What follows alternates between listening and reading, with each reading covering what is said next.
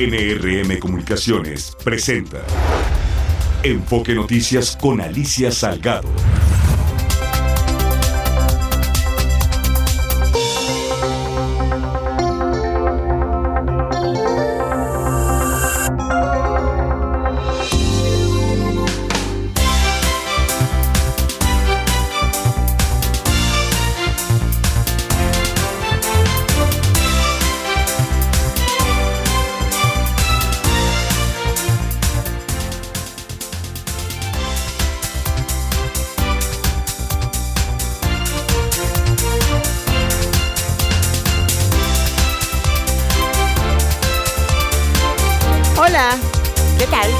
Están? Bienvenidas, bienvenidos a Enfoque Noticias. Este es tu noticiero hablado, tu vespertino hablado con foco en la economía, en las finanzas, en la política y en los negocios de México y del mundo. Eh, son las 6 de la tarde, jueves 4 de enero, un día antes de que lleguen Melchor, Gaspar y Baltasar y que empecemos con la letanía de las dietas, ¿no? O sea, te digo que yo ya traigo, bueno, no sabes qué cantidad de, de dietas te aconsejan que si apura pan y agua, que si coliflor con no sé qué, que si te tomes vinagre de manzana, que, ¿sabes? De verdad es preocupante porque lo único que hacemos es durante tres o cuatro semanas, a veces ni siquiera alcanzamos una semana, te sometes a, circunstancias de, de, desalimentación graves. Y pues si te excediste, lo mejor es cerrar un poquito la boca, empezar a comer sanamente y hacer ejercicio. Es la única forma realmente de volver a retomar el paso y el peso. Eso, ni dudarlo. Pero bueno. De eso más eh, tendremos algunos comentarios aquí. Hoy, este día, el primer jueves de enero.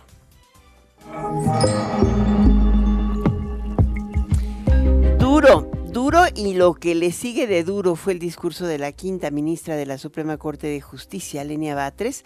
Eh, hoy eh, tomó posesión del cargo entre arengas, aplausos y vítores impulsados por su hermano y jefe de la Ciudad de México, Martí Batres, en una sala de pleno atiborrada por funcionarios, senadores y diputados locales y federales de la administración así como eh, funcionarios de la administración, así como secretarios de Economía, de Energía, de Gobernación, la consejera de Jurídica. La sala de pleno se atiborró, así, se atiborró para arropar a la que auto se autodenomina, porque nadie la denomina así, ella sola se autodenomina la ministra del pueblo mexicano. Dice que si alguien pretende ridiculizarla por provenir de este pueblo mexicano, pues no, ella sola, las personas se autonombran representantes del pueblo pero nadie las ha nombrado, al menos hasta ahorita tampoco nadie la eligió, solamente el presidente. Pero bueno, en este ambiente se realizó un discurso que recogió todas las críticas que el presidente López Obrador ha lanzado durante los últimos cinco años contra la Suprema Corte de Justicia y llamó a la Corte a autolimitarse, pues acusó que eh, pues se ha puesto eh, no, no, no interpretando la Constitución, sino por encima de la Constitución y ha invadido la esfera del Poder Legislativo, anulando leyes y además más resolviendo litigios con implicaciones políticas. Así que mm, se pronunció porque el máximo tribunal dijo deje de actuar por encima de la Constitución e incurrir en excesos como la violación de la a la autonomía de los poderes. Y cuando el Ejecutivo se excede, o cuando en el legislativo se pasan todo el procedimiento, pero solamente se ve la paja del ojo ajeno, ¿verdad? Pero no en el nuestro. Vamos contigo, Jorge Sánchez.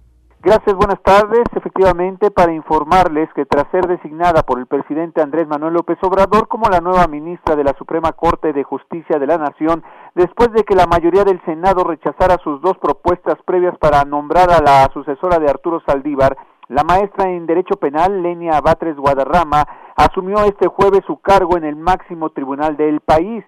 Durante la sesión del Pleno de la Corte, su colega, la ministra Yasmín Esquivel, le dio el discurso de bienvenida al alto tribunal al indicar que la llegada de Batres es una buena noticia porque es una mujer de ideales que enriquecerá los debates y proyectos que corresponden analizar a la Corte. La funcionaria ocupará uno de los 11 puestos que forma el tribunal en pleno desde el 4 de enero hasta el 2039. Por su parte, la presidenta de la Corte, Norma Lucía Piña Hernández, procedió a colocarle la toga a Lenia Batres Guadarrama, que la convirtió a partir de hoy en ministra del máximo tribunal del país. La ministra Lenia Batres Guadarrama dio un discurso ante sus compañeros en el que se pronunció por establecer una coordinación entre los tres poderes para regular los instrumentos del Estado que sirvan para dar justicia a la ciudadanía criticó el quehacer del máximo tribunal del país, aseguró que la Suprema Corte se ha extralimitado al confundir sus atribuciones y dar pie a que se eviten auditorías de desempeño, al crear instancias que no tienen sustento constitucional, al alargar procesos e inclusive legislar en contraposición al Congreso de la Unión, lo que calificó de excesos. En ese sentido, pidió eh, que la Corte no pueda seguir tomando decisiones anticonstitucionales. La Suprema Corte no puede seguir tomando decisiones anticonstitucionales amparada en que sus decisiones son inatacables. Es cierto que los juicios deben tener una instancia de cierre, pero eso no quiere decir que los acuerdos generales o las jurisprudencias que dicta la Suprema Corte puedan estar por encima de la Constitución o de las leyes mexicanas. Por eso me he atrevido a hablar de excesos. Una cosa es que la Suprema Corte y el Consejo de la Judicatura tengan facultades reglamentarias para facilitar vía acuerdos generales la impartición de justicia y algo muy distinto es que esos acuerdos tengan validez general y se conviertan o funcionen como ley suprema de la Unión. Puso de ejemplo que la Corte no ha cumplido con el límite de sueldos que está dentro de la Constitución y que impide que cualquier funcionario gane más que el titular del Poder Ejecutivo. Destacó que aún falta trabajar por la igualdad y justicia social, así como la seguridad ciudadana y las garantías penales. El reporte que les tengo por el momento. Gracias. Buenas tardes. Muchísimas gracias por este reporte, Jorge Sánchez. Y bueno, eh, fíjate que el, eh, hoy la, barra mexicana de abogados eh, le pide a la ministra Lenia Batres que eh, se aleje de sus preferencias políticas y desempeñe el cargo con imparcialidad y respeto a la división de poderes. En, un comunicado, la, barra mexicana recordó que es la primera ministra que llega al máximo tribunal, designada directamente por el presidente de la República ante la falta de consenso en el Senado. Nunca antes se había presentado un caso similar. Consideramos que es la ocasión propicia para dar la bienvenida a la ministra Lenia Batres Guadarrama y desearle un ejercicio exitoso, dice el comunicado. Eh, hacemos votos para que su desempeño como jueza constitucional honre la objetividad e imparcialidad, expresa el presidente de la Barra Mexicana de Abogados, Víctor Olea Peláez. Y en otro tema, hoy se reanudaron las operaciones en ambas direcciones del cruce peatonal San Isidro Oeste, también conocido como Ped West, o la garita de El Chaparral que conecta a la ciudad de San Diego en Estados Unidos con la ciudad mexicana de Tijuana. Eh, Gabriela Martínez, tenemos el reporte desde Tijuana, Baja California. Hola, buenas tardes. Un saludo a todos los radioescuchas de Enfoque Noticia. Alicia, ¿cómo estás? Bueno, el día de hoy se reactivaron operaciones en el puerto de la Garita de Petwest, es un puerto peatonal para cruzar de México a Estados Unidos y también de Estados Unidos a México. El horario de operaciones es parcial, es decir, es distinto, no va a ser eh, de uso de 24 horas, porque por ejemplo, si la gente quiere cruzar de México a Estados Unidos, tiene que ser dentro del horario de 6 de la mañana a 2 de la tarde, y si quieres cruzar de Estados Unidos a México, el horario tendría que ser de 3 de la tarde a 11 de la noche. Hubo gente que desde bien tempranito ya estaba haciendo fila. La realidad es que no todos han estado enterados porque todavía hay quienes van y hacen filas en los puertos antiguos, bueno, en los puertos que tradicionalmente se conocen y que no han sido detenidos en sus operaciones. Seguramente en los próximos días vamos a ver cambios para que se pueda despresurizar. Ya sabíamos que desde el gobierno federal eh, en Estados Unidos se anunció que no había tanto personal para atender la garita de Petwest justamente por la llegada de migrantes y otro tipo de atenciones de urgencia que tenían que, que resolver, pero ahora con esta disminución o esta nueva reorganización del personal ya entran en funciones. Hasta aquí mi reporte. Muchísimas gracias por este reporte, Gaby, que estés bien, felices. Eh, ahora sí que felices eh, eh, Reyes, porque em, uno de los temas importantes es que también en Tijuana ha bajado bastante la temperatura, pero se cruzan de un lado al otro de la frontera para ser Reyes. ¿Y qué crees? Más los norteamericanos se cruzan del lado mexicano porque les sale más barato por alguna razón, con todo y que el peso se ha revaluado, em, pues sigue saliendo más económico y se siguen cruzando la frontera. Eso casi nunca lo reportamos. Las, eh, las garitas de eh, Luqueville, Sonorita y Nogales también reanudaron operaciones este jueves en la frontera de Arizona y Sonora. Rosangélica Fimbres, ¿cómo estás? Alicia, buenas tardes. Informarles que los puertos de Lukeville, Sonoita y Nogales reanudaron operaciones este jueves en la frontera de Arizona y Sonora, luego de permanecer cerrados por algunas semanas. En el caso de Lukeville y Sonoita, el paso de vehículos y peatones se abrió a las seis horas. Esta garita fue cerrada el 4 de diciembre por el incremento en la llegada de migrantes a esa zona para internarse en Estados Unidos. Esa situación llevó a la Oficina de Aduanas y Protección Fronteriza de Estados Unidos a suspender las operaciones. Por otra parte, a las 10 de la mañana de este jueves se reabrió el puerto de entrada peatonal Morley en las fronterizas ciudades de Nogales, Arizona y Nogales, Sonora, que estuvo cerrado por remodelación. Tras la reapertura de los puertos fronterizos, la Oficina de Aduanas y Protección Fronteriza indicó que continuará priorizando su misión de seguridad según sea necesario en respuesta a la situación migratoria cambiante. Es mi reporte.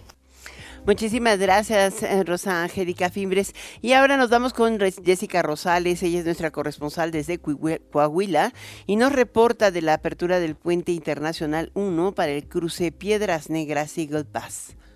¿Qué tal Alicia? Te saludo a ti y a todo el auditorio de Enfoque Noticias. Te informo que este jueves finalmente se dio la reapertura del puente internacional número uno a la circulación vehicular, luego de poco más de un mes de estar cerrado por la crisis migratoria que se presenta en la frontera de esta entidad y cuyas pérdidas fueron de aproximadamente 300 millones de dólares, esto de acuerdo con autoridades de Texas. Fue alrededor de las 6.30 de la mañana que el personal de Capufe abrió dos de las tres casetas que operan en el puente internacional número uno para iniciar el pase de los automovilistas que formaron largas filas tanto desde la calle Matamoros como la calle de Hidalgo. No obstante, aproximadamente a las 11 horas, el tráfico disminuyó considerablemente, dado que también se encuentran abiertos todos los carriles en el puente internacional número 2. Aunque fueron alrededor de 300 las unidades que cruzaron esta mañana, de acuerdo con datos oficiales, se estima que circulan alrededor de 3.000 o 4.000 mil vehículos diariamente y debido a las circunstancias se tardaban hasta ocho horas en ingresar a Estados Unidos, esto por el puente internacional número 2. Fue Juan Mata Jiménez, habitante de Eagle Pass, Texas, el primer automovilista que cruzó por el puente. Al igual que Juan, otros usuarios lamentaron el cierre de casi un mes, pues señalaron que el impacto fue muy alto para los usuarios, sobre todo aquellos que tienen que cruzar de forma constante. Sí, por los migrantes salen viste todo, no haciendo nada de orden ni nada, nada, nada.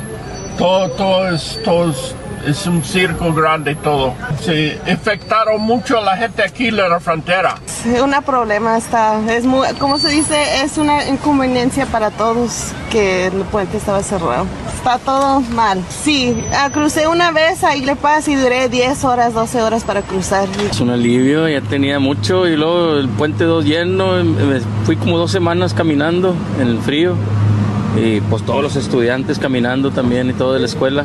Este es mi reporte desde el estado de Coahuila. Muy buenas tardes. Muchísimas gracias, Jessica Rosales.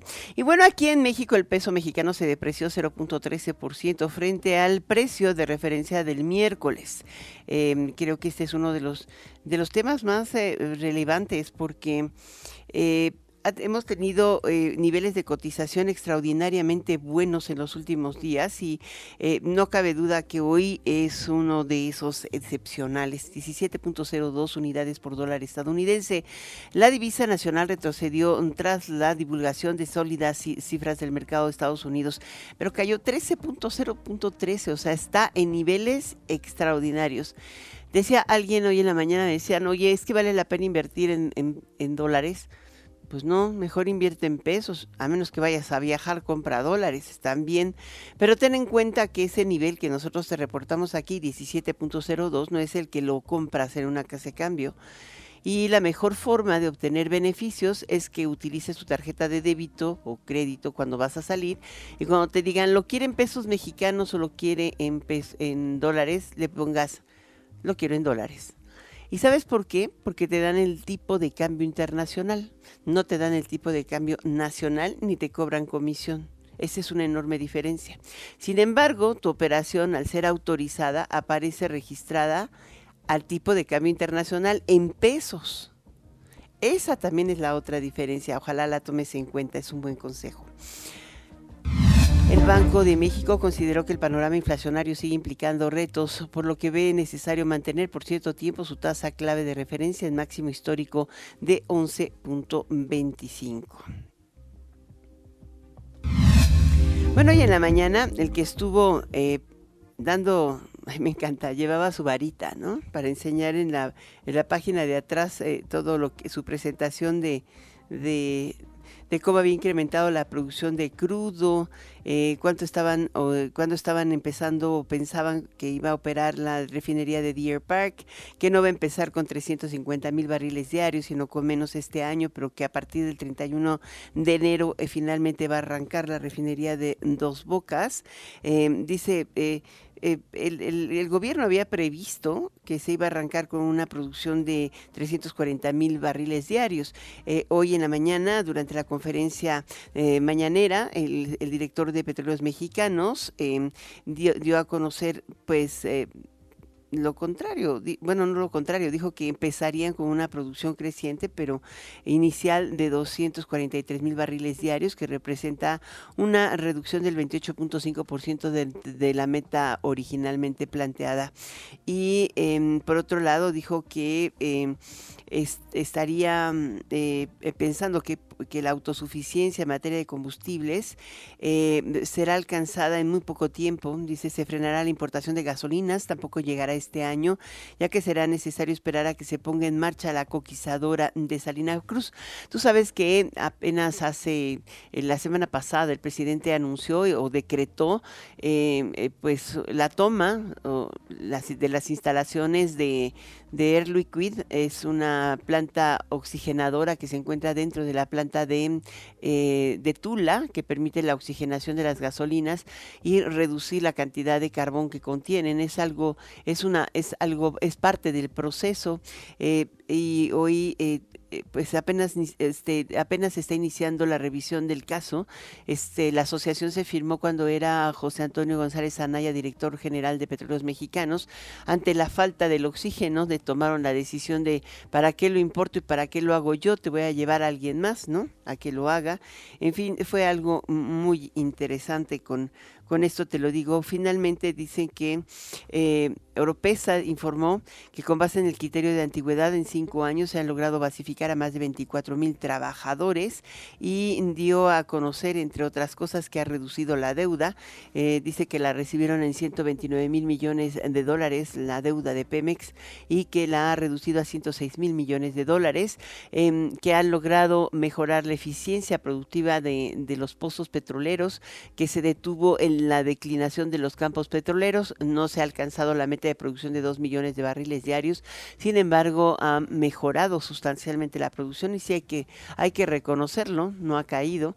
Eh, también dijo que este año iniciarían con la producción, eh, cada, el aprovechamiento de lo que hoy se quema en materia de gas natural o gas asociado en los pozos petroleros. En fin, fue una conferencia bastante productiva, muy productiva, diría yo. Vámonos a una pequeña pausa. Enfoque Noticias con Alicia Salgado por Stereo 100, 100.1 de FM y 1000 AM. Continuamos.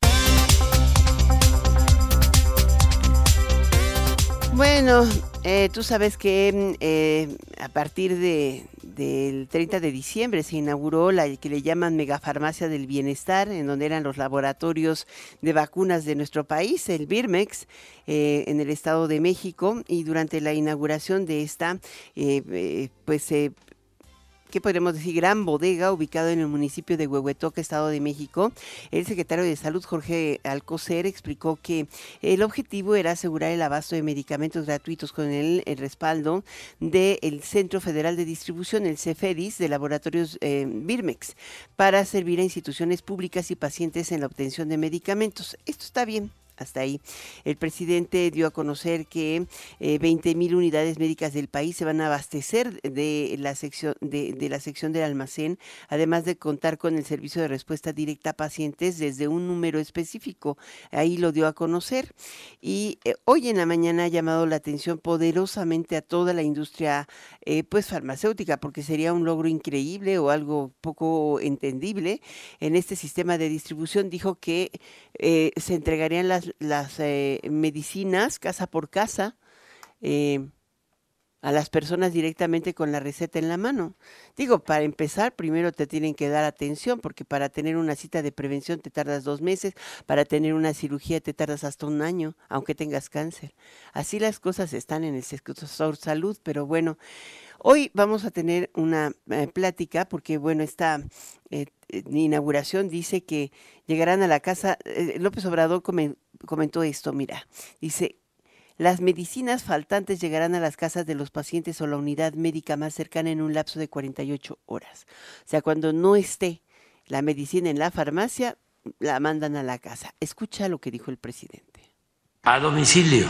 Y ya tienen este eh, resuelto lo de eh, el traslado terrestre si se necesita y también un convenio con la Fuerza Aérea. Pues ahí lo tiene. Ahora la Fuerza Aérea también va a llevar, pues igual a lo mejor contrata drones, ¿no? Porque van a utilizar a la Guardia Nacional en lugar de dar seguridad, pues a llevar farmacias, a construir carreteras, a resolver problemas de pavimentación, a todas las ocurrencias del mundo. Vamos con Héctor Javier González, presidente de la Asociación de Distribuidores de Insumos para la Salud. ¿Cómo estás, Héctor? Eh, feliz año. Gracias, igualmente Alicia, feliz año a ti y a todos tu, equipo y todo tu auditorio. ¿Qué es posible entregar las, los medicamentos a domicilio? Digo, las farmacias lo entregan. Eh, tú hablas por teléfono, tienen un call center y bueno, se realiza la, la entrega médica, pero eh, la entrega de medicinas, ¿esto es posible eh, procedente de la megafarmacia? No, procedente de la megafarmacia no. Las farmacias privadas lo hacen de la sucursal más cercana que cuenta con el producto que estás buscando. No lo hacen desde un lugar en el país concentrando todos los medicamentos. ¿Esa es la enorme diferencia? O sea, ¿tienen eh, centros de distribución regionales o cómo lo hacen? Sí, tienen centros de distribución regionales, pero además tienen inventarios en diversas farmacias que están en la zona. Si alguna tiene alguna escasez, una farmacia cercana puede tener el producto y lo puede hacer con la entrega, pero esto lleva un costo implícito bastante alto. Yo te pondría un ejemplo, si un medicamento que está faltante en una unidad médica del Seguro Social en un pueblo de la Sierra de Guerrero, pues llevar un producto para allá va a salir mucho, muy caro y va a costar varias veces lo que el propio producto cuesta en su adquisición. Ahora, esta, eh, ese es un tema muy curioso, ¿no? El contar eh, eh, con el servicio de respuesta directa a pacientes desde un número determinado en Huehuetoca. O sea, esta parte es la que es poco entendible. Sí, mira, dentro del material que expusieron el día 30, decía que el paciente llama, da sus datos y la megafarmacia lo que hace es coordinar con las instituciones para que en un lapso de tres horas ellos puedan decir cómo resuelven esa receta no surtida. Si no lo pueden hacer así, de, alguna institución cercana, entonces tomarán el producto de Huehuetoca y lo llevarán allá. De el producto de Huehuetoca. Es que esta es la parte complicada. ¿Cómo, ¿Cómo funciona la red de distribución a las farmacias, Héctor? Y a los hospitales privados, porque ahora vamos a tener dos sistemas, supongo. Sí, en este caso la distribución que se hace para el gobierno tiene una gran diferencia con el, con el distribuidor de privado. El distribuidor de privado hace la planeación de acuerdo a los consumos, tienen eh, fortaleza en su infraestructura informática, tienen sistemas predictivos del consumo, manejan estacionalidad de acuerdo a los medicamentos y tienen normalmente una cifra muy acertada de lo que son las necesidades del producto que se va requiriendo. Cosa que no tiene el gobierno. El gobierno lo que le falla mucho es la planeación. Las unidades médicas no piden lo que realmente necesitan o les hacen ajustes presupuestales o declaran desierto por un peso eh, fuera de lo que tenían previsto, un peso al medicamento que podían comprar y se tardan meses en volverlo a comprar. Tiene muchísimos inconvenientes burocráticos que es a donde debería estar el gobierno enfocado a resolver. Ahora, la centralización de servicios de, de distribución de medicamentos, que ese es el punto, eh, incluye, según ello, incluye rastreo de distribución y de drogas controladas, cadenas de frío, control de inventarios, em, control de caducidades, devolución de caducidades. ¿Esto es posible teniendo un almacén central? Es posible teniendo un almacén central siempre y cuando se, se cuente con sistemas y personal bien capacitado para poder controlar caducidades y poder gestionar con la industria, pues recibir realmente los medicamentos que se requieren, cosa que en esta administración jamás ha sucedido, ni con Hacienda, ni con UNOP, ni con INSAI, ni con nadie de, de los que han hecho las compras consolidadas han podido funcionar. Esto, te comentaría que este esquema se tuvo en los años finales de los años 90 en el Seguro Social había un solo almacén central que recibía de toda la industria farmacéutica los medicamentos para todo el país y de ahí se distribuía todo el país en el INSS. Fue un gran fracaso porque había muchas mermas, había muchos problemas sindicales, había mucho robo, había muchas caducidades que se excedían y entonces empezó una descentralización de los almacenes. Ahora con este almacén que va a recibir todo lo que va a requerir el INS, va a requerir un bienestar o va a requerir el ISTE en un solo punto, pues no sé qué van a hacer con el personal y la infraestructura que actualmente usan. Creo que ahí se les van a duplicar muchísimo los costos. Mm. Está complicado porque, digo, es, es algo que todavía no acabamos de entender. El gobierno federal compró 4.187 millones de piezas y según esto todas van a ser incorporadas al mega almacén, eh, al almacén del bienestar. Es, es algo muy curioso, pero todas deberían ser producidas y entregadas directamente en las unidades médicas, se supone. El sistema de distribución así estaba planteado y ahora van al central y luego a la distribución. Sí, van a centralizar y por lo que se escuchó del presidente, desde ese almacén van a surtir a las 20 mil farmacias del gobierno. O sea, cada unidad médica del INS, del ISTE o del el, bienestar va a recibir directamente de donde tocan los medicamentos en un pedido ordinario. Pero además, en el caso de faltantes, van a estar llamando a la megafarmacia para que ahí busquen la forma de resolverlo. O con una unidad cercana que tenga el producto, atiendan esa receta no surtida, o lo surten directamente del nuevo Interesante. Muchísimas gracias por estar con nosotros, Héctor Javier González. Dicen, los expertos auguran un fracaso y son unos conservadores porque no quieren que, que, lo hagamos bien. La verdad es que lo único con lo que no puedes experimentar es con la salud de nadie. Y, pues ese es el problema. experimentos. Han sido cinco años de experimentos y no, no ha funcionado. De una a otra, le dan una vuelta y le vuelven a dar otra y le vuelven a dar otra y regresan a fórmulas del pasado que han resultado fracasadas. Ese es el gran tema.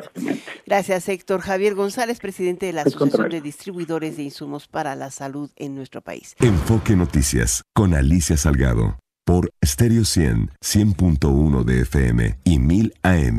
Continuamos.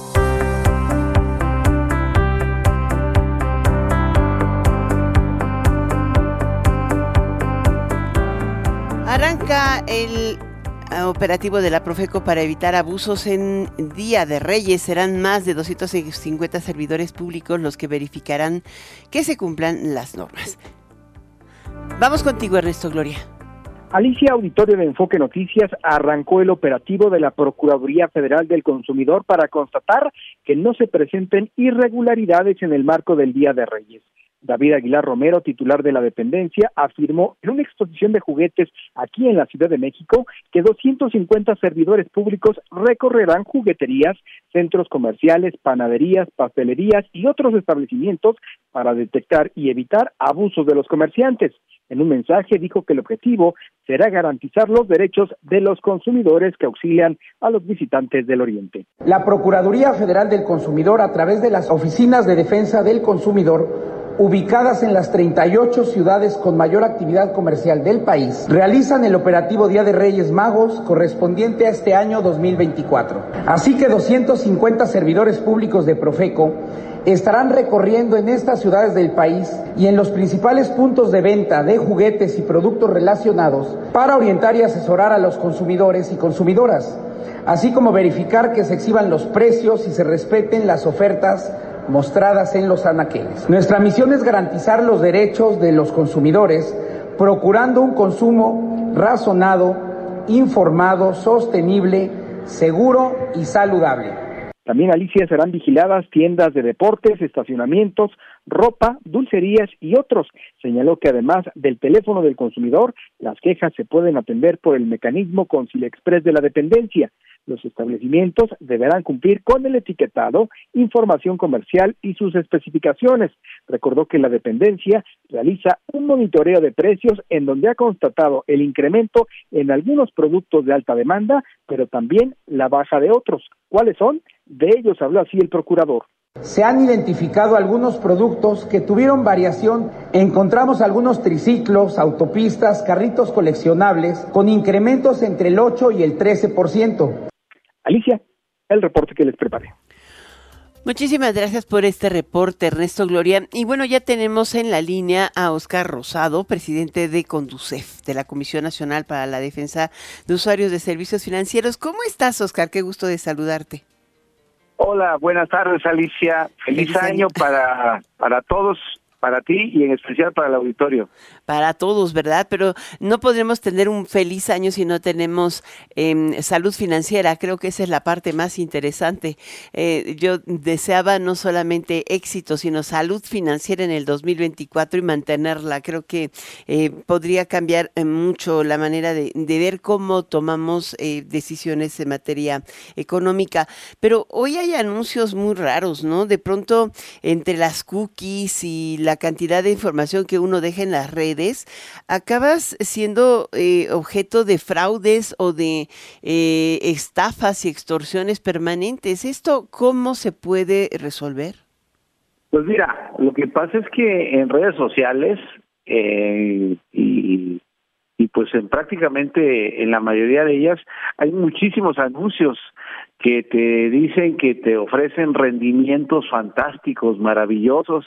Es más, eh, existen ya con inteligencia artificial y con otros trucos no tan nuevos, más viejos, pero muy eficaces, donde te hacen aparecer la figura del presidente de la República, del empresario Carlos Slim o de algún otro personaje o persona muy famosa en el mundo político o en el mundo empresarial, diciendo que que puedes invertir en PEMES, que puedes invertir en bolsas de valores, que puedes invertir en empresas mexicanas o extranjeras. En fin, hay muchísima información en redes sociales donde te hablan de maravillosas inversiones y de enormes rendimientos que son simple y sencillamente fraude, un fraude, pues Pemex no está invitando a nadie a invertir Pemex, tus operaciones financieras se realizan a través de la Secretaría de Hacienda y de agentes financieros autorizados, ¿no? Entonces, al igual, cuando se habla de empresas extranjeras o mexicanas, pues tampoco es tal, ¿no? Simple y sencillamente lo que hay es muchísima información falsa para abrir un apetito de enormes rendimientos que no son reales. Estamos hablando de fraudes en concreto. Y fraudes que, que, eh, que son, eh, eh, que muchas veces empiezan por una llamada telefónica con que, que tienen muy bien aleccionados con datos muy creíbles diciéndote que o que te están aplicando cargos o que te sacaste un premio o la tercera vía es que em, lo primero que hacen es decirte que te hablan de tu banco para mejorarte la tarjeta o mejorarte el producto que te dieron. ¿Estas cosas cómo las identificas? Pues simple y sencillamente todo lo que te llegue por teléfono, por correo, este, pues no contestes, no respondas, no le des like, cuelgas y después averigua si tienes algún tema que te genera duda o te genera la angustia de saber si efectivamente se están realizando movimientos en tu cuenta, pues ya la mayoría de las personas tienen los datos de su cuenta bancaria en el celular o en una computadora y pues pueden checar. O al revés si no tienen aplicación telefónica o están fuera de línea pues lo que pueden hacer es hablar por teléfono y seguramente no pasa absolutamente nada. No hay que creer nada de estos correos nada de llamadas telefónicas simple y sencillamente colgar. Y si tienes dudas pues averiguar pero ya que sea la persona la que investigue no y no dar ningún dato. Recuerda, los bancos tienen tus datos, no tienen por qué pedirte ningún dato adicional y los tienen por una sencilla razón. Tú mismo las proporcionaste cuando iniciaste la relación de servicios con ellos. Y lo que te llama, por ejemplo, la atención, a veces haces operaciones de, de retiro o utilizas o haces alguna operación en las ventanillas bancarias, Oscar, y, y los cajeros te piden que pongas tu teléfono en el voucher. Eso es ilegal. Pues eso no, no procede, o sea, simple y sencillamente... Pero si les dices, no, no lo pongo, es, que lo tienen que poner y no te dan el dinero en la ventanilla, es algo curioso. No, eso eso está mal. Simple y sencillamente la obligación que tiene un usuario que va a ventanilla es, pues, si va a cobrar algo, es identificarse si va a depositar, pues simplemente llevar el dato de la cuenta a la que va a depositar o a la que va a pagar el servicio o llegar el, el recibo o el documento del servicio que está pagando. Pero una identificación como tal solamente se le pide a quien va a cobrar, ¿no? Un cheque o un retiro en ventanilla. Y la otra, este, y la otra cosa que te quería preguntar, fíjate que yo vi una revista de espectáculos pues muy leída y de pronto uno de los anuncios que estaba es de una de estas eh, empresas que se presentan, es una Sofom, la leí, la, la busqué y eh, te dice, te presto seis mil pesos y los eh, sin mayor requisito y los puedes pagar en en el curso de un año, ¿no? Sin embargo, la letra de al lado decía, la tasa de interés o el CAT promedio es de 560%. Sí. O sea, esto es impresionante, cómo alguien piensa pagar eh, 35 mil pesos en tres meses o, o 40 mil pesos en tres meses pensando en que está tomando 6 mil pesos prestados y sin ningún requisito o garantía. Pues es que cuando te dicen que te van a prestar fácil y rapidito, es que seguramente te van a bailar bonito. ¿Y cómo le hacemos para que no, nos bailen? Mira, a propósito, los reyes magos financieros no existen, no hay que estar creyendo en todas esas cosas que aparecen en redes y en revistas. Mm. Ahora, estos anuncios de redes con inteligencia artificial, supuestamente del presidente, de Carlos Slim o de personajes famosos, eh, que hablan de invertir en, eh, o invitan a la gente a invertir en Pemex, en, en, eh, acciones de, de, de empresas eh, bursátiles, en bitcoins. ¿Qué, es, ¿Qué son? Pues es fraude, o sea, de entrada este los las formas con las que Pemex busca financiamiento o las formas con que las empresas mexicanas grandes o las empresas extranjeras grandes buscan financiamiento pues no son no es a través de redes sociales se opera a través de agentes financieros autorizados de casas de bolsa son operaciones en la en las bolsas de valores de México o del mundo. O sea no corresponden a la realidad. O sea siempre cuando te ofrezcan rendimientos que van más allá de lo que en promedio te está dando el mercado, pues el tema es muy, este, huele muy mal, tiene un tufo altamente tóxico a fraude. Pues muchas gracias por estar con nosotros y hablar de esto. Salud financiera, el mejor deseo para el 2024. Oscar Rosado, gracias al presidente de Conducef. Muchas gracias, Alicia. Feliz año y cuídense todos. Salud financiera para todos, para todas. Muchas gracias. Voy contigo, Martín Carmona, y el cierre de mercados. Alicia, auditor de Enfoque Noticias, tenemos el cierre de mercados. Hoy la Bolsa Mexicana de Valores se mantuvo con números a la baja, perdió 319.68 puntos, el 0.57% menos. 55.406.96 unidades, su principal indicador. En los Estados Unidos, el Dow Jones avanzó apenas un 0.03%, mientras que el Nasdaq perdió medio punto porcentual. Hoy el precio del dólar se mantuvo estable apenas con un par de centavos de incremento. El dólar al mayoreo 17.02 mientras que el dólar fix que reporta el Banco de México 17.04. En bancos y casas de cambio está 17.50 en promedio a la venta y el euro 18 pesos con 80 centavos. En cuanto a los precios del petróleo, subieron en promedio unos 30 centavos de dólar. Al cierre de operaciones, el de Europa, 77 dólares con 72 centavos, mientras que el de los Estados Unidos, 72 dólares con 34 centavos y la mezcla mexicana de exportación, cercano a los 69 dólares cada barril. Hasta aquí el cierre de mercados. Muchísimas gracias. Fíjate que una de las noticias más importantes para evitar justamente fraudes y seguimiento de información es la que se ha dado a conocer recientemente que podría simbrar a la, a la industria mundial de eh, marketing digital. Sí, el marketing que te aparece en redes. Eh, ¿Por qué? Porque eh, Google ha decidido matar a las cookies. No más cookies así. No más ads, no más seguidores de tu comportamiento, de, que con quién, eh, qué, buscado, qué buscas, cómo lo buscas, para que lleguen los vendedores y te vendan.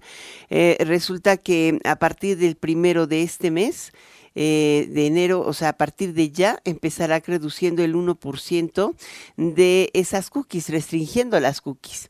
Y en la medida en que avanza, espera finalizar el año sin una cookie es eh, parte de las críticas que ha recibido fuertemente de los reguladores tanto en Europa como en Asia y en América, eh, porque eh, los busca, el buscador lo que permite es que permanentemente estés bombardeado de publicidad y la publicidad ni siquiera la tienes tú, no la están pagando a través de los servidores de Google, pero sí se han metido con, con este sistema de ads. Es una industria que vale 600 mil millones de dólares al año la industria online. Y bueno, hay toda clase de agencias publicitarias y toda clase de influencers están desesperados para evitar que, Google mate las cookies. Pero es muy probable que no sea el único buscador o que no sea el único que lo haga. Tendrán que seguirle otros más. Y entre ellos está pues redes como la de TikTok y todas las redes del grupo de Facebook o de meta, como le llaman. Vámonos a un corte, regreso enseguida. Enfoque Noticias con Alicia Salgado por Stereo 100, 100.1 de FM y 1000 AM. Continuamos. Bueno, resulta que Santiago Nieto está pidiendo licencia como Procurador de Justicia del Estado de México para arrancar este jueves precampaña al Senado de la República en el Estado de Querétaro no le gusta el Senado, le gusta el Senado. No habrá candidaturas presidenciales por la vía independiente en 2024. En un par de días termina el plazo para que aspirantes a una candidatura presidencial independiente recaben casi un millón de firmas. Y bueno, no hay nadie que parece estar en ese sentido. Sergio Perdomo. ¿Qué tal Alicia? Un saludo a la audiencia de Enfoque Noticias.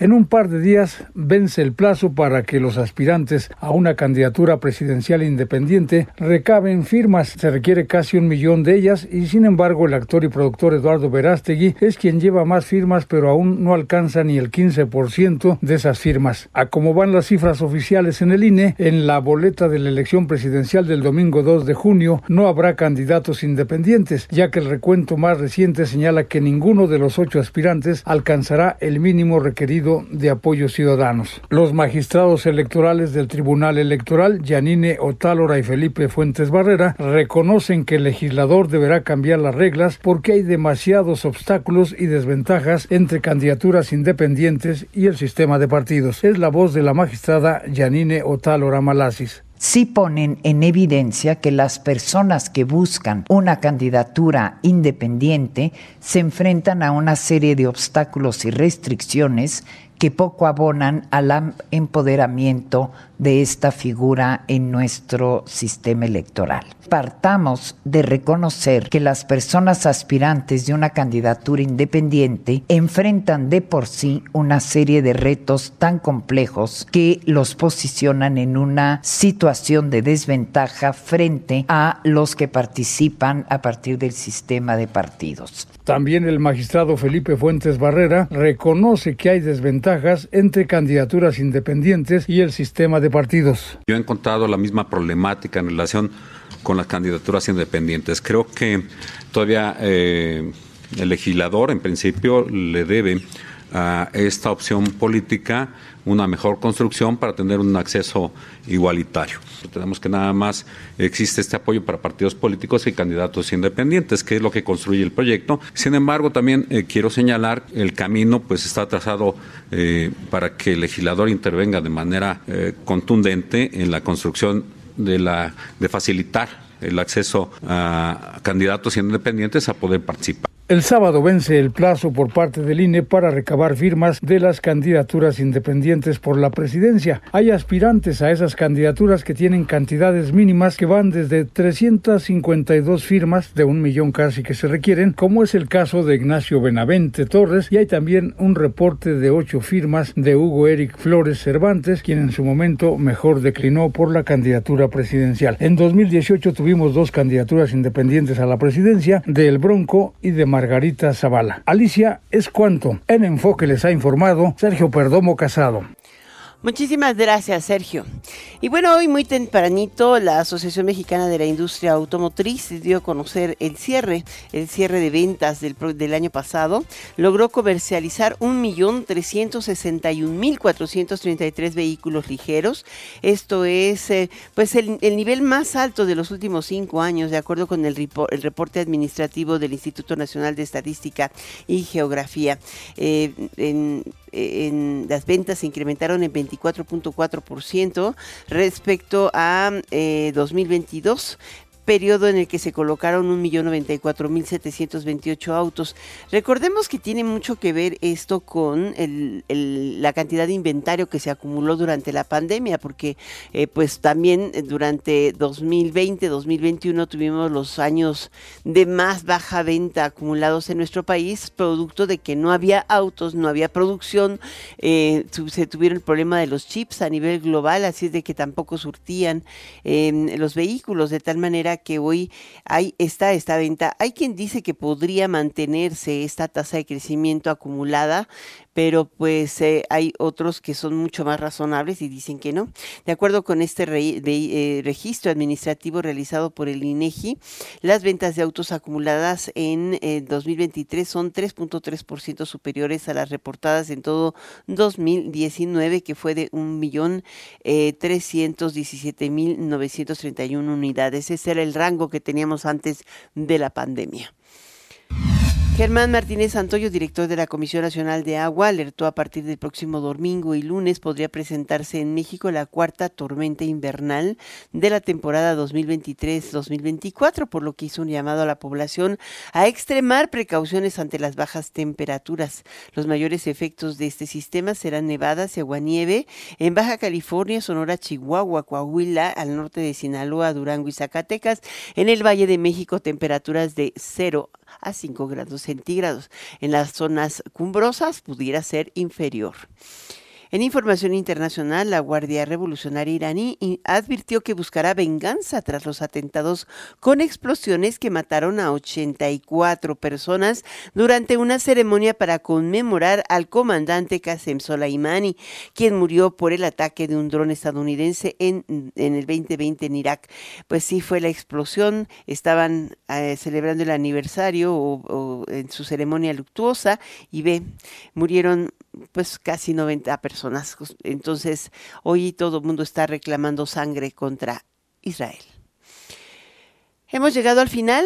Muchísimas gracias, como siempre. Este es tu Enfoque Noticias. Te invitamos a seguir con nosotros en Estéreo 100 y Radio 1000 con Dani Inurreta, con Daniela en Golden Hits. Ya voy a subir a que me dé mi pedacito de rosca, ¿eh? No te me haces rosca, Dani.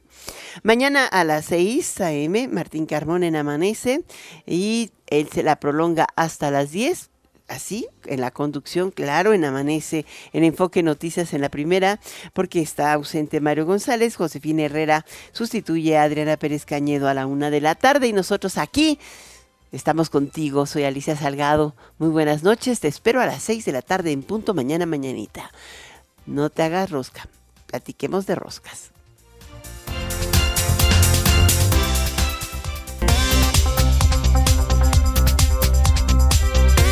NRM Comunicaciones presentó Enfoque Noticias con Alicia Salgado.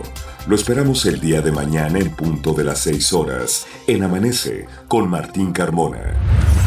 Claridad en información.